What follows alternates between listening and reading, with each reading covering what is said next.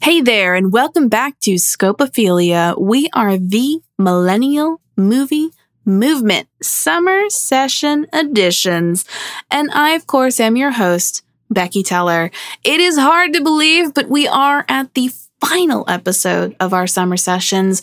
We have talked to visual effects artists, production designers, finance producers, executives, line producers, and now music supervisors. So many people that I can barely keep track of them and their amazing conversations, but thank goodness I have them all on tape.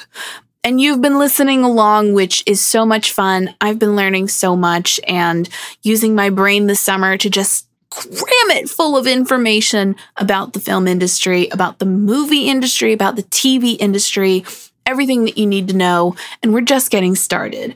Because even though this summer session is coming to a close, season three is just around the corner. And I will go into details more about that later, of course. But let us continue our conversation with Tricia Halloran, music supervisor. Credits include Dead to Me, Fargo, uh, Castle, New Amsterdam. And most recently in the film world, she has been working on Tully as well as the upcoming film The Space Between. So, without further ado, the continuation of my conversation with Tricia Halloran about her amazing career as a music supervisor. Enjoy! Scopophilia. It's the newest thing to hit the market. Defined as deriving aesthetic pleasure from looking at something, it's the new craze sweeping the nation. Taken in large doses, side effects can include an addictive nature to have more film content. If this increase occurs, consult no one and keep listening.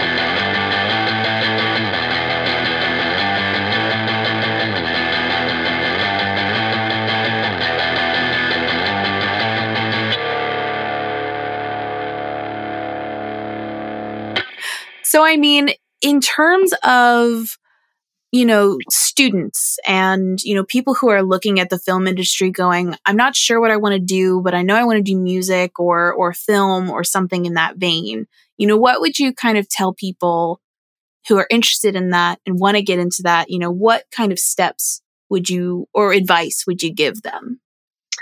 I think the there's, there's a few things I advise people to do. One is take as many classes as you can find. There's online classes in LA. UCLA has a great extension nighttime class uh, program, and they have music supervisors from the industry teach classes there. They bring in guests from the business to speak at their classes. So there's a lot of ways you can learn the nuts and bolts of it, which is very important. Even if you have such great music knowledge and feel like you know everything about music, you got to understand the basics of it, or you're just going to be getting in a situation where you're going to be in trouble. Right. and then no one will ever hire you again if you put a song in their film that's not clearable. So, so that's one thing is, and that will also help you know if it's something you like or not. If you really hate the legal aspect of it, I wouldn't advise getting into it because it's important. And then I also tell people you've got to network and meet people. So if you're just starting, meet other filmmakers that are just starting, local film schools, uh, local film clubs. Those people need up and coming music supervisors or they're going to get themselves in trouble on their own film. and those people, they go on to have careers and you'll get a credit if you work on any kind of even a festival film or a student film. So that's a great way to start is just find the local film network wherever you are and try to connect to that as much as possible. And I think anything you can do in the music business that feeds your passion and helps identify you is great. I mean, I had a huge step up from being a KCRW DJ because it's a brand that everybody in LA knows. Right. A lot of film people listen to. So that was a gigantic step for me that's not something everybody's going to have, but maybe you book bands at a local club, or maybe you write a blog that's all about a certain kind of vintage music. Uh, whatever you can do to sort of establish your brand, so to speak, mm-hmm. is also going to be good for you when you start getting opportunities to to work on stuff. Right on. Well, there's also a, no. Go ahead, please. Go ahead. there's also a lot of jobs that are that are what word am I looking for? Uh, next to music supervising, but not music supervising. Oh, okay. That are sort of aligned with music supervising. So I work with a lot of what we call music libraries, where someone might be managing a catalog of music that's pre-cleared. If I'm really have a limited budget and it's a very background song in a bar, I might go to one of these libraries. So those are great places to work because you meet music supervisors, you get an idea what the business is all about.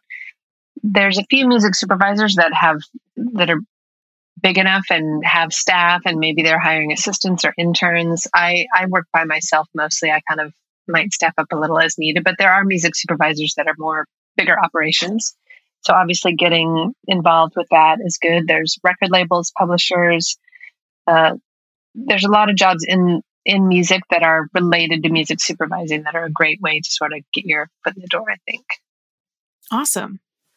Well, and I wanted to ask you as well as like, I mean, I wouldn't say it's off topic, but is there like a project that you want to, that you'd like to work on, like a certain genre or, you know, whether it be film or TV or, or anything in between that, you know, you're kind of like, yeah, I'd like to work on something like that or like something different or like, or do you find like certain projects are like what you're really passionate about? I think that, yeah, I'm interested in, I just did a video game, which won't come out for two years, I think. Oh. Talk about having a long gestation period. That was pretty fun, though. A video game was fun because it was a little more abstract than I'm used to. Like, I Right. kind of saw footage, but it was very blocky and Hmm. and that was fun. There was a lot of specific requirements that I can't talk about it's a big video game. Um, and I had to sign a non-disclosure, but that was pretty fun. So I'd like to do more of that. And you know, one kind of film that I love, but I have never worked on, is an animated film. Oh. And I love all you know, I love all the Disney animated films, um, Pixar. Like I, I love them all. So I just feel like that's something I'd like to have that notch, you know, Hmm. and work on an animated film. I'm sure it's a slightly different process because you're sort of working more ahead in a way. And if they have to animate to your song, that's even getting further out in front of stuff than even I normally do. But I think it would be just fun just because I like that genre so much. Yeah, absolutely. Well, and, and also, I mean, in that in that same vein, is there a film that like that inspires you in terms of like, oh man, that soundtrack is really great? Like, are there ones that you know you kind of go into it being like, oh, this soundtrack is amazing? Like, tell your friends. yeah, there's well, a few things come to mind. I think the first film I ever saw where the music was wow was Harold and Maude, which, oh, which used all Cat Stevens music, and that was just a mind blowing experience. Uh, so as a fan, that was I didn't even know I was going to work in the music business or be a DJ or anything at that point, but I will always remember that film for the music. And then, and now I forgot the other two things. Uh, well, one is the, oh, see, this is why I get nervous about interviews because I just blank on things. I know you know this show, Sex Education. Oh, Is that what it's yeah, uh huh. The music supervising and sex education is top of the tops. I have never seen a show that I was so envious of. the music supervising. It just was perfect. It was so perfect. And it was very not popular. And it wasn't trying to be popular, but it was just perfect for the tone. And I just I just loved every moment of it. Yeah. Dying for the next season to come out right now. Me too, And girl. Me too. uh, and then what was um what else was I going to mention? Oh, I think in sort of the modern era, a film that really stuck me with me was Juno by Oh, Jason yeah. Reitman, and then I was, I mean, so excited to work with him uh, recently on a couple of things because that film really showed again that you don't have to use mainstream music to reach people, and the underground music and the unheard heroes have always been my soft spot, my specialty. So that film really felt like, look what you can achieve, and so Yeah. Juno always has a soft spot in my heart. Yeah, the, I mean, great picks if, for sure. Because I was like trying to think of, you know, I don't think people think of music initially when they think of of film, even though it it's really super important in like all media that you that you watch. It's like always there. It's true. Yeah. It's like the unsung hero. Yeah, for sure. And I was trying to think of like soundtracks that like specifically like stick out in my mind and one of the biggest ones is um like Elizabethtown because I think Oh um yeah, yeah that had Oh. a great soundtrack. it's a great soundtrack and and just thinking of like it really makes you wonder of like okay if I sit down and I listen to like the music in this like how is my perspective of this going to change if Yeah, that makes sense yeah it's just yeah. it's so interesting and i mean like do you have any like um like fun interesting things that have happened like during your creative process of of picking songs and things I mean, so many stories. Uh, sometimes I, I don't even know where to start. um, I mean, let's see. What is a good story I can tell? um, I mean, and some of them I can't tell, so then I have to be a little, a little cautious. Hmm. Um, well, we've already mentioned Jason Reitman, and did you see uh, Tully, the film Tully? i haven't yet you gotta watch. You gotta watch it's on that my one. list yeah, it's really good. So there's a scene where the girls are driving in a car and they drive from New Jersey, oddly enough, into New York City. and uh, this was fairly late in the process. And we had a set budget for music and we had definitely spent it all. And then Jason said, he said, and then shortly after that, I think sent me a clip of it. Uh, I want, as they drive into the city, I want them to be listening to one album, uh, maybe Cyndi Lauper. And I thought, oh God, I mean, a whole album. You know, we don't have any money left. Like, Right. how are we going to do that? And then I, I suggested all the. I looked at the Cyndi Lauper album he wanted to use. I don't think I'm blanking on it. Was the, key- her her first big album. And the thing about Cyndi Lauper, she has co-writers on every song. So that's Ah. a lot of people owning the music. So we played 10 tracks. It was something like 15 or 20 owners. And so I tried to suggest other artists that maybe wrote their own songs so we could, like Alanis Morissette, so you could just do two deals, you know, one with the record label and one with Alanis. So, and then give her a decent amount of money, but not maybe pay her premium for every single song. right I made so many suggestions, but there was none of it. Jason had to have the Cyndi Lauper album. so I said, all right, I'm going to try to make it happen. And I just went into problem solving mode and I just negotiated like, uh, we just gave everybody the same rate. And I sort of went to the record label first and I said, you know, what would you take if this was the case? And I sort of, in a way, tried to divide, like I gave, I took a pot of money and then divided it by song. Mm. And then once the record label was on board, which was a little easier because they were getting paid for 10 songs, then I went to Cyndi, who was already on board. And she, in fact, Jason met with her and kind of paved the way for that, which is great. He's great about that. He's like, what do, what do you need me to do? Send me. And I'm like, meet with Cyndi. And, and so then I went to all her co-writers, which was a, a whole different story. I think I went to the publisher first that had maybe five out of the 15 writers. And once they were on board, then I used that to work. I mean, it was a long process and we were on it till the 11th hour. But once I had almost everyone, I felt confident telling Jason, I think we're going to get it.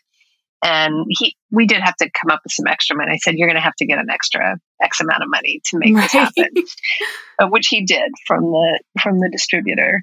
And, and somehow it all came together. But that was something that at the beginning I thought, you know, and with a great director, that's often what will happen. They'll just make a request and you just got to go, I don't know how, but I'm going to make that happen. Right. Because you're the man, you know, or you're the woman. And, you know, it's the same on all my projects. And I, I think that's probably why I've gotten to work on a lot of great things because I see the ultimate goal is fulfill this director's vision because they know what they're doing and they know what they want. And if they want suggestions, I'm happy to make them. But usually there's a reason why they want a certain thing. And mm. sometimes you you don't have the budget and you've got to work around it, but sometimes you just got to say we're going to make this happen because it's the right thing and they have a good sense of it. So but a lot of times there's requests where you're like inside you're going holy shit and then outside you're going i'll make it happen sir. You know? You just got to try. Wow. And it usually works out. Well that's good at least. Yeah. Usually. Yeah. Being the key word so i mean it sounds like in addition to being you know incredibly creative it's also you know knowing the legal aspects, knowing the problem solving, and also being able to carry like a couple different plates at a time. Would you say that's that's kind of accurate? There's a lot of juggling, actually. There's a lot yeah. of juggling. I'm constantly I'm very organized, but I'm there's so many tasks on any given day that I'm definitely struggling with the system to to mm. just make sure, you know, there's a lot of kind of reviewing everything. You've got to stay on top of your e-build. It's it's a lot of juggling. And the switching hats is almost the hardest. So I'm I'm you know negotiating a deal and now I'm creatively trying to find the best song for this. And now I'm just trying to get through my email and make sure I haven't missed anything. And now I'm hand holding uh, you know a producer that's freaking out about their episode and how are we going to fix it and no no no there's a lot of psychology involved in music supervising too. Because a lot of times you're you're sort of you're translating people that may or may not they know what they like, but they may not be able to describe what they like. Mm. So you mm. you learn. That's one nice thing about TV. You sort of learn over time what a producer means. So one producer might say, "I don't like folk." Would they really just mean they don't like acoustic guitar alone? But if it has a piano in it, then it's okay. Okay. You, know, you sort of learn these these kind of things, and you become a translator. Mm. One film I worked on that uh, William Macy directed called Crystal with a K. It's a really fun film. Very tonally. It's a com. It's again a kind of a dark comedy. Seems to be my specialty. and they only licensed one song in the entire film, but I did a lot of work with the composer and with temping score and in the end, when we were finessing the score, Dan Romer did the score. He's an amazing composer. I was working with also with Rachel Winter, who at that time was a producer, and then she started directing with the film that I worked on with her, uh, The Space Between. Mm. But she, there was just certain things about the score that she really wanted to give notes on, but she kind of needed a translator. You know, she would sort of say, no, no, no. And composers are pretty good at that too. But I was able to then sort of help bridge that gap to the composer, which was also a fun process. So, yeah. A lot of, so yeah, equal parts psychology, legal, and, and music knowledge. That's what you need. That's all. oh, is that all? yeah, is that all?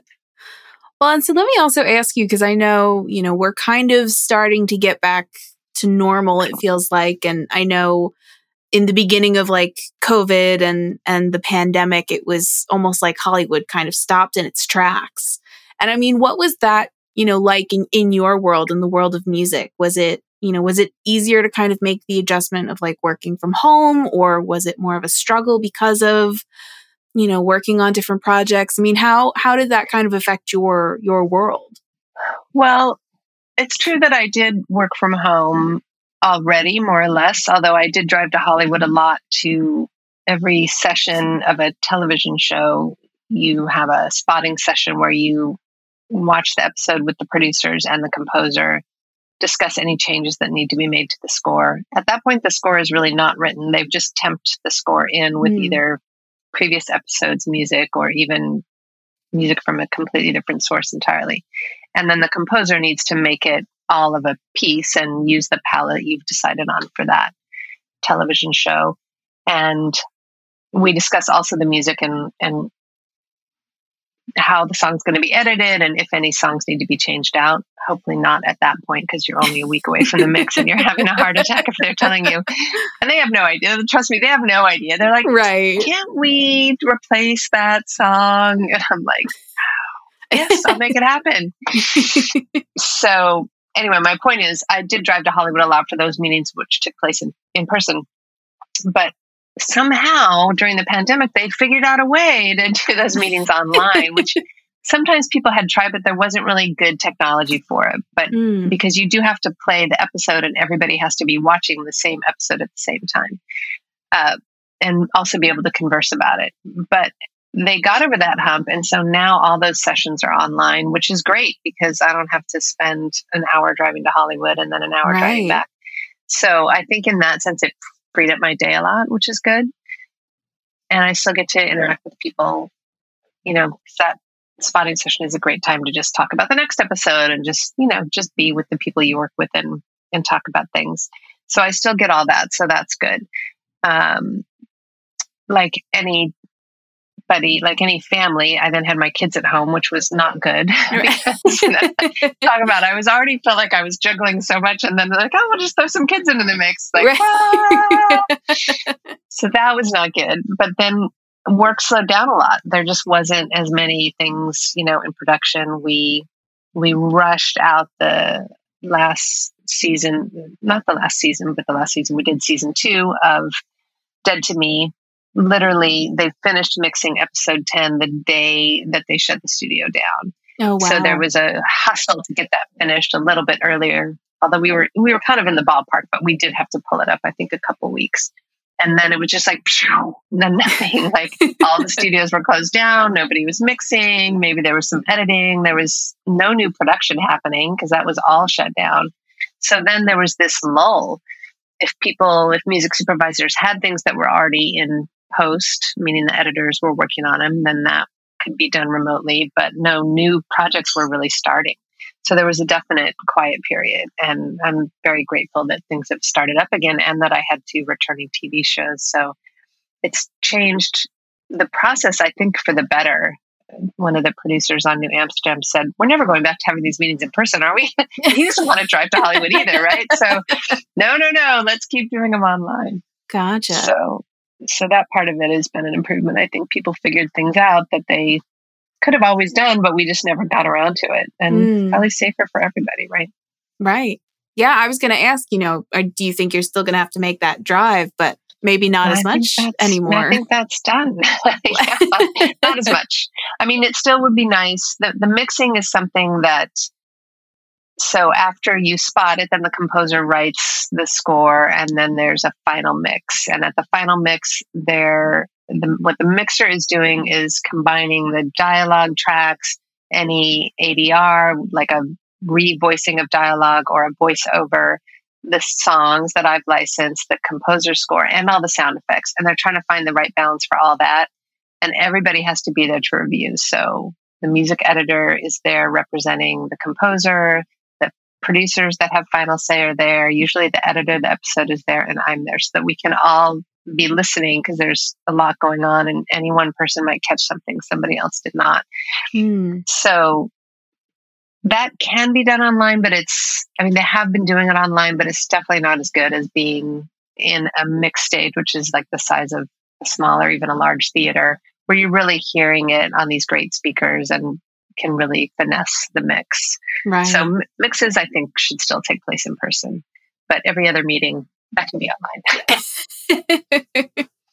well, that's, I mean, um, that's incredibly fortunate, and I mean, so glad, and um, I'm so excited to you know see some of these things that you know have just come out or are coming out later on in uh like I know I think Dead to Me is coming back with another season. So yeah, we're working on season three. There's been some delays, so I think it's going to be a little later than everyone thinks. Mm. But um, but I've read all the scripts and they're fantastic. Yeah, I'm excited. Yeah. That's going to be good.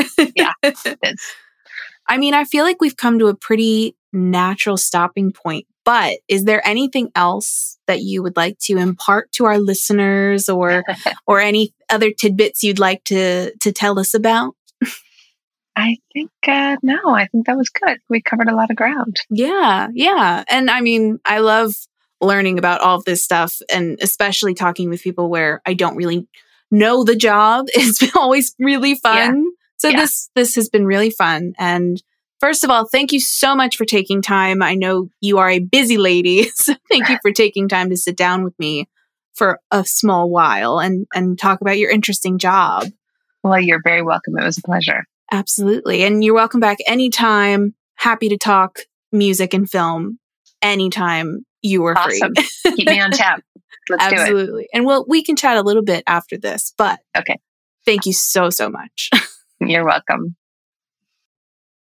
Another huge, huge, huge thank you to Tricia Halloran for coming on and talking about her amazing career as a music supervisor. I mean, like we've discussed, we have The Space Between is coming out, Dead to Me season three is coming out, which is all been part of her job, her day to day. I mean, how amazing is that? Just thinking about, I mean, for me anyway, I love the idea that these people are tirelessly working and enjoying their jobs in this industry and and just creating and uh, I'm just so excited to be watching all this new content that's been coming out and and also just now having a deeper appreciation for some of the things that I'm going to be you know, enjoying and watching because I've spoken to these people who have been involved. So I can say, oh, I know.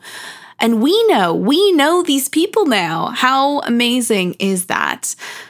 But on the other hand, the summer session is over, which is very sad. But that also means that season three is just around the corner. We are almost at one full year of podcasting, my friends. One full year of nothing but scopophilia, nothing but movies and learning and chatting and laughing about film.